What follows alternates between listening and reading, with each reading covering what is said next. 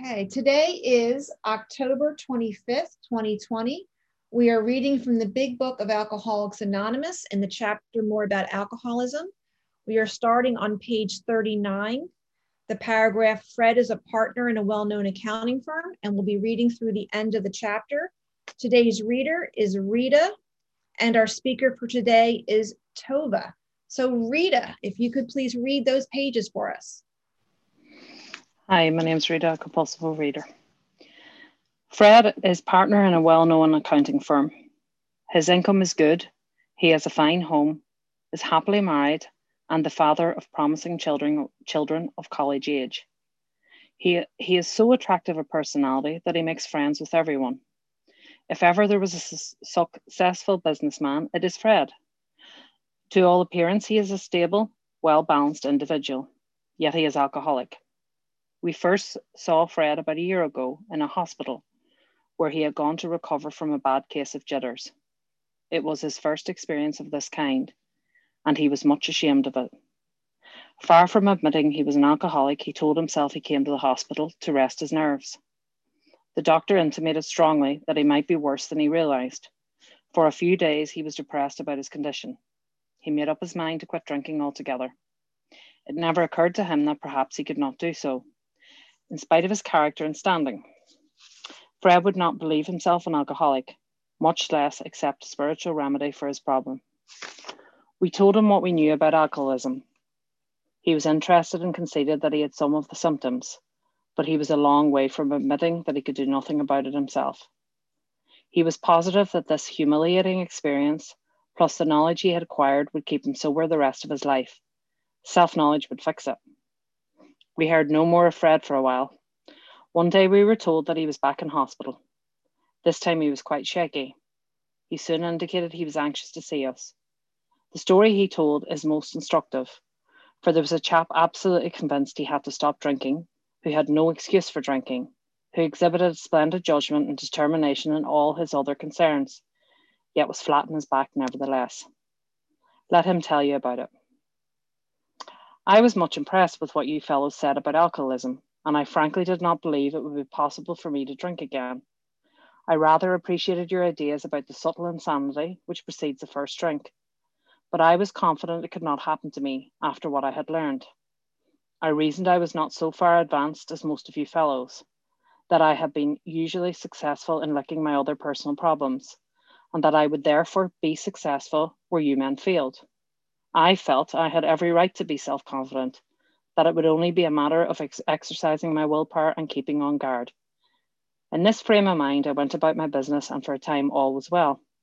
I had no trouble refusing drinks and began to wonder if I had not been making too hard work of a simple matter.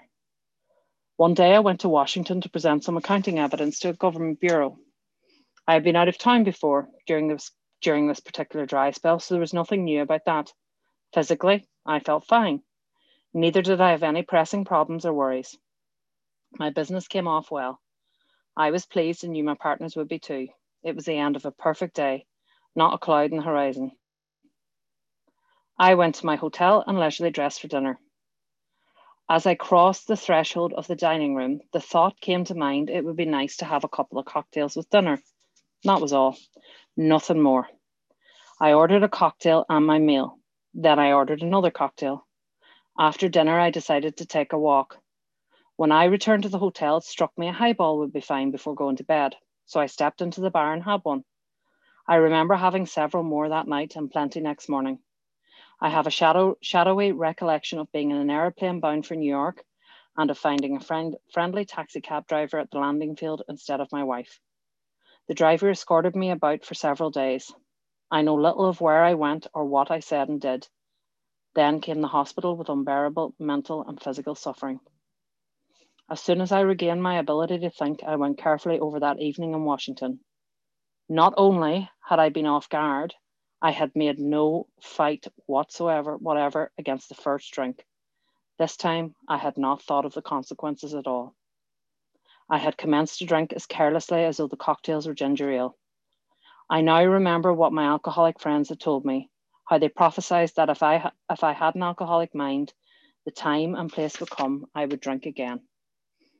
They had said Though I did raise a defence, it would only one day give way before some trivial reason for having a drink. Well, just that did happen and more. For what I had learned of alcoholism did not occur to me at all. I knew from the moment I had not, from that moment that I had an alcoholic mind. I saw that willpower and self-knowledge would not help in those strange mental blank spots. I had never been able to understand people who said that a problem had them hopelessly defeated. I knew then it was a crushing blow. Two of the members of Alcoholics Anonymous came to see me.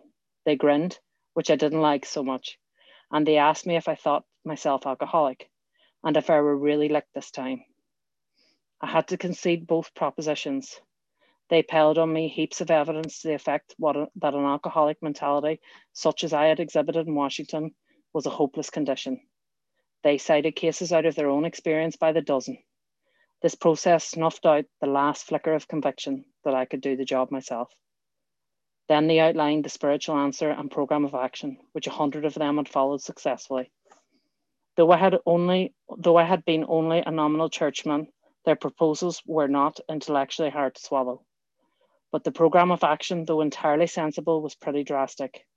It meant I would have to throw several lifelong conceptions out of the window. That was not easy.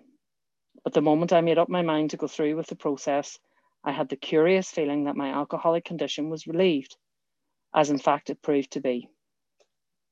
Quite as important was the discovery that spiritual principles would solve all my problems I have since been brought into a way of living infinitely more satisfying and, I hope, more useful than the life I lived before. My old manner of life was by no means a bad one, but I would not exchange its best moments for the worst I have now. I would not go back to it even if I could. Fred's story speaks for itself. We hope it strikes home to thousands like him. He had felt only the first nip of the wringer most alcoholics have to be pretty badly mangled before they really commence to solve their problems. Many doctors and psychiatrists agree with our conclusions. One of these men, staff member of a world renowned hospital, recently made this statement to some of us. What you say about the general hopelessness of the average alcoholic's plight is, in my opinion, correct. As to two of you men whose stories I have heard, there is no doubt in my mind that you were 100% hopeless apart from divine help. Had you offered yourselves as patients at this hospital, I would not have taken you if I'd been able to avoid it. People like you are too heartbreaking. Though not a religious person, I have profound respect for the spiritual approach in such cases as yours. For most cases, there is virtually no other solution. Once more, the alcoholic at certain times has no effective mental defense against the first drink, except in a few rare cases Neither he nor any other human being can provide such a defense. His defense must come from a higher power. Thank you so much, Rita. And next, we're going to have Tova share for approximately 20 minutes on the reading. Welcome, Tova. Hi, Kim. Hi, everybody. I'm Tova, um, recovered compulsive overeater and bulimic in South Jersey, where close to where this meeting used to meet in person. Um, and this is a, well, first of all, let me say, if you're new or if you have questions about the whole spiritual thing and God, it's okay because the next chapters we agnostics and we'll get into that. So it's okay. You're where you need to be right now with the process. Um, and um, this is a perfect day for me to be sharing because um, on Halloween, it will be eight years um, since I put down the food and stopped throwing up and stopped using laxatives and um, started to work the steps, which I think I'm really bad at dates. I forget everybody's birthdays and um, all the important dates, but I think that my higher power picked that date of Halloween so that because it's it's very hard to forget, especially as a compulsive overeater um, a holiday that involves so much candy and binging, and that that would be the day that I would be um, that that I would be able to start this journey um, to recovery. Um, and I also I relate so much to Fred, especially lately in my life. Um, and um, what was read at the end of the chapter, once more, the alcoholic at certain times has no effective mental defense against the first drink. And I think that's what tripped me up for a really long time is that um, there were times that I felt like I could control my eating and control what I was doing with food. Um, and so it was confusing to me when I would go back and get into that vicious cycle again of like, um, of binging and then binging, purging, all of it. Um, because I'm like, but I have the willpower, I've done it. But um, those periods definitely over time of um, controlling my food started to get shorter and shorter and my obsession started with you know what am i going to eat? What did i eat? What should i eat? What are they eating? How am i going to do this? How am i going to get rid of this? Like it just started to completely um, consume my mind that mental piece um, of this disease. So um, i i identify a lot with fred um, I like I like that he has a really attractive personality. um, but and he makes friends with everyone. I don't know if I would say that about myself, but um, the part where it says to all appearances on page 39, he is stable, well balanced, and individual. Um, I think that especially as a bulimic, my weight never like I definitely gained weight and lost weight and it fluctuated a lot but it i didn't have like the very very significant weight gain that makes it clear to the outside. Um, as clear to the outside is easier to hide. And um, and i think from the outside that um, people probably thought i had it together. Um, i always graduated at the top of my classes. Um, that's like some perfectionism in there.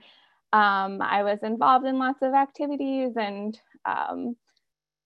philanthropy. I had friends. Um, and I, I wasn't a fighter. Um, it actually confused me a lot when I came into program and people would talk about resentment because I, I only ever understood that word to be associated with anger. And I, I didn't think of myself as an angry person because I didn't fight, I didn't yell.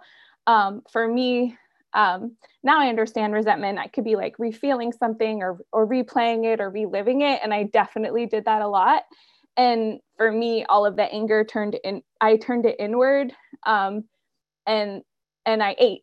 I didn't yell at somebody i would just eat. So um, and even all of my my niceness to everybody it just came from a really deep fear of being rejected and just not being liked um, or wanting something from people um, and so yeah my go-to really was to like blame everybody and feel like a victim and feel rejected and um and recreate reality really. Um and so um when he talks about well let me say first like when so he talks about this first time that he um, goes to the hospital and he was really ashamed of it um, and far from admitting that he was an alcoholic, he told himself he came to rest his nerves. And so for me, like resting my nerves would be like coming to lose weight and thinking that that was my only problem. And um, at, you know, at the height of my disease, I was doing things like, well, throughout, throughout really, um, I worked in restaurants. I would eat the leftover food that people left on their plates when I would take them back. I would, um, I would, I pooped my pants multiple times from using laxatives and not being able to get to a bathroom quick enough. Um, clogging bathtubs and toilets from vomiting. Um, I remember having mice in an apartment that I lived in in New York, and I wanted to keep eating in my room and hiding it. So I would just sleep with the lights on because if I turned the lights off from all the food wrappers, the mice would come out. So I would just sleep with the light on. Um, so that kind of that kind of shame and humiliation that Fred felt, um, whether people knew about what I was doing or not, like I I felt that very deeply. Um, and I was starting to recognize, which sounds crazy after the events that I described, but I was starting to recognize that things were out of my control, but um, I didn't understand that this is a twofold illness. I didn't understand that I had this physical allergy where there were certain foods or certain food behaviors that I was engaging in that would set off this cycle of wanting more and more. And I didn't understand that during those times where I was able to control my eating, that um, I still had those, that I still had a disease in my mind that would obsess and eventually lead me back to the food. Um, and so when, um, when they came to see him in the hospital at the top of 40, um, I first learned about OA in 2004. And I conceded that I had some of the symptoms, just like Fred at the top of 40, but I was a long way from admitting that I could do nothing about them. I was positive that all these humiliating experiences, plus the knowledge that I had acquired, would keep me um, from engaging that in in in those things, and self knowledge would fix it. Um, and I was able. I Fred talks about this too that I was able to have willpower and discipline and accomplishments in all these other areas of my life. So why can't I just do it with the food? Um, and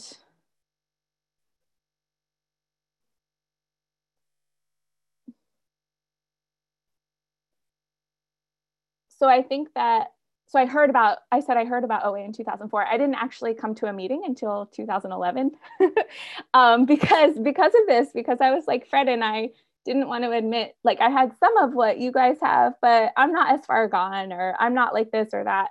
Um, and I wanted to identify out and I would find every way that I was like different than everyone else who would need OA. Um, I wanted to be, I think, I think a lot of us can relate to that, to feeling like, our case is special. I'm unique. Um, so maybe that would work for you. That's really nice, but it's not for me. Um, I just realized too, Kim, I didn't start a timer. So if you could um, like give me a heads up about.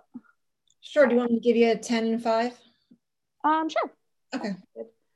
Um, so yeah, when it says in the towards the bottom of 40, I reasoned I was not so far advanced as most of you fellows so, I mean, that happened even when I came to my first set of meetings. I didn't really hear, um, I didn't hear anything about the solution. If anyone said it, I didn't hear it. Um, but I did hear people talk about, you know, um, things they were doing with food that I could identify with. Some some that was different than what I did, and a lot of things that weren't related to program at all, like people's cats being sick. It, it was just it was all very confusing to me in the beginning. Um, and so so i came in 2011 but i didn't really like i didn't take any action. I didn't find a sponsor. Um, i didn't figure out what it meant to work the steps. Um, i kind of thought that you go to meetings and and then it just like happens to you like like keep because people say like keep coming back. And so i'm like okay i keep coming back. And i just wanted like lightning to strike and for god to just fix it and take it away. I didn't want to actually like anything, like do any work. Um, I wanted it to to just be fixed. Um, so on page 41, um, so I think, let me say this, like leading up throughout my life, um, I could have come up with a lot of reasons of like why I needed to eat. It was my childhood. It was, you know, mental illness in my family. It was blah, blah, blah, blah. I could come up with many reasons. Um, but when Fred talks about um, that perfect day and not a cloud on the horizon, oh, thank you, Kim. That's um, that perfect day and not a cloud on the horizon. I um, that happened for me. So so when I did come to OA in 2011, um, it was because I was getting married a month later and um, I needed to like fix this food problem before I would go into a marriage or or um, it wasn't going to work. And uh, so I thought that's what you do. You like go and it gets fixed and then you graduate um, from OA. Um, it's probably better that I didn't know. It's like COVID. Like I thought it was going to last for two weeks. So it's probably better that I didn't know it was going to be this long in the beginning or I would have run away. Um, but when he talks about going to the hotel leisurely dressed for dinner and that that thought crossing his mind and that perfect day. So for me, that would be my one year wedding anniversary where um, it was a great it was a great time in my life. I was starting to after a year of moving, like after being married and starting to make friends, I was getting established in my career. Um, I was married to a man that I loved. I had just gotten a promotion. So, um, but yet for some reason I got home from work that day and I had our our wedding cake in the freezer where you like eat it. I guess you eat a piece of it on your anniversary or something. And I ate the whole cake um, before my husband got home from work and then we were supposed to go out to dinner and um and I had thrown up and I couldn't get off the couch and I felt terrible and it was the first time for whatever reason because I had done a lot of insane things with food but it was the first time that I really saw the insanity because I'm like there's no reason. Why am I doing this? Like why why am I hurting myself? And I had had plenty of doctors tell me you know you're destroying your teeth. You're destroying destroying your digestive tract. You're you know, here's pills for anxiety, here's this and that. Um, but I couldn't hear it. And for whatever reason, um, in that moment, I could see that mental that mental piece of this disease and how insane I was. Um, and I guess that was like the beginning of the end for me, where um, I still had um, it wasn't like I had that moment and then I stopped. I still, it still took um, about another month after that, but it was different. I felt something shift in my mind after I could see that real insanity. And um, on page 42, it's um,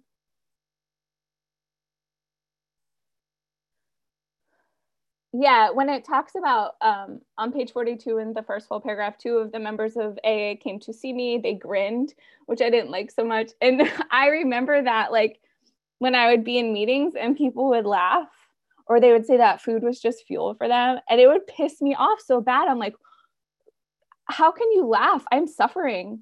I want to die. What, how is this? How is anything funny right now? Um, and, but but at that point i i was at a place where when my sponsor asked if i thought myself an alcoholic and if i was really licked this time like that's step one i and that's um that was how i felt. I felt um i could concede to those things finally.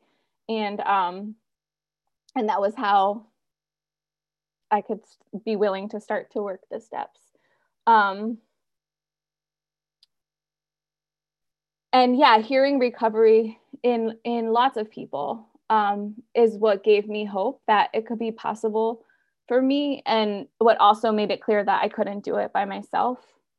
Um, and when it talks about um, towards the bottom of 42 the program of action though entirely sensible was pretty drastic.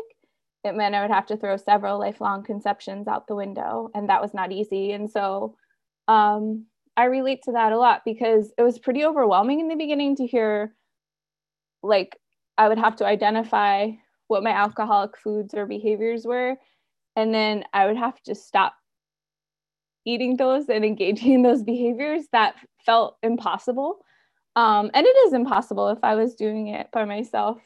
Um, and I also had several lifelong conceptions about even what it meant to be like healthy or unhealthy and what healthy foods were or unhealthy foods like i had um i had a lot of misconceptions even when it came to diet and so it was very confusing in the beginning for me to parse out like um what is an alcoholic food and behavior for me like what is it that sets off that physical allergy and makes me never want to stop eating that those it could be a low calorie food that does that for me. It could be something that's fat free or sugar free that does that for me. And so that was um, a lifelong conception that that was very confusing for me in the beginning. Um, and I also had a lot of conceptions about God and about people and about myself that um, that started to shift just from hearing others recovery and working through the steps and that it continues to shift um, and when it talks about on page 43 being brought into a way of living infinitely more satisfying and I hope more useful than a life I lived before.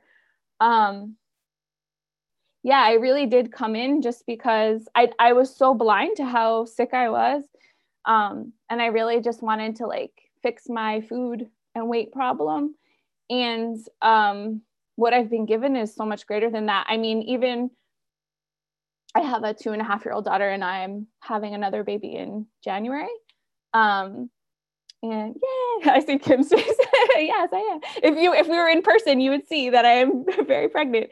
Um, but um, that wouldn't be possible because I had lost my period even for um, for years after working in recovery. I had really done a number on my body and needed um, medical intervention to get pregnant with my daughter. And so yeah, like when it talks about that that old way of life like i wouldn't have a family um and um i think my marriage if it wasn't over it wouldn't be a very pleasant relationship to be involved in because i wanted um him to fix me a lot i put a lot of pressure on him um and I thought all my validation needed to come, you know, and it was something like there was no amount of words or actions that anyone could do to make me feel okay.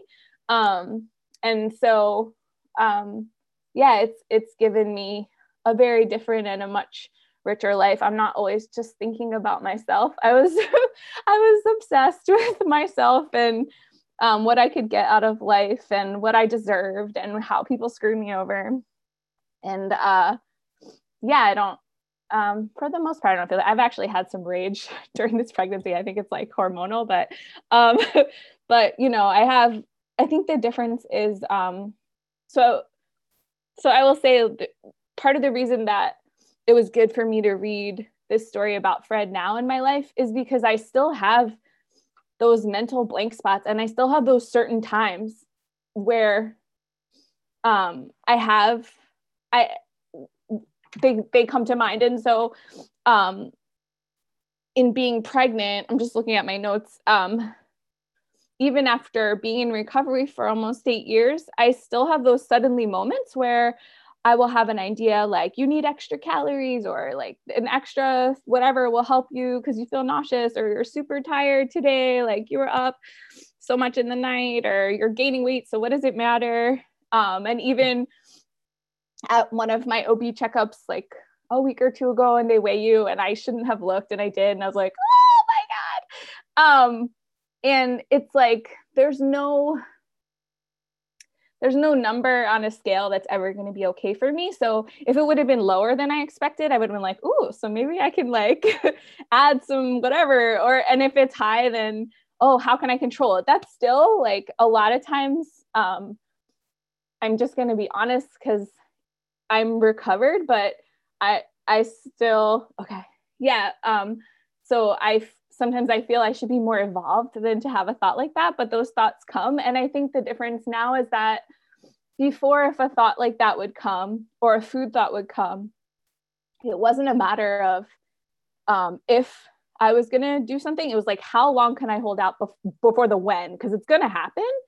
And now when those thoughts come, um, I have a way of life to work through it. And I know that I need to connect to God, um, which it's okay if you don't believe in God. we agnostics is coming next. And um, yeah, no expectations, no pressure. Um, but yeah, and I have a network of support of people in recovery in my life who can help me navigate those truths um, when I can't see them for myself. Um, and i have the steps that i can use to like process through difficult situations or thoughts or feelings so um i think i think i'm good and it's a miracle that i didn't have to pee this whole time I was afraid I was gonna have to pee, but I'm okay so far. So um, I think that's all I had, and I appreciate you all being here and listening. And I pass. Thank you so much, Tova. And if we can stop the recording.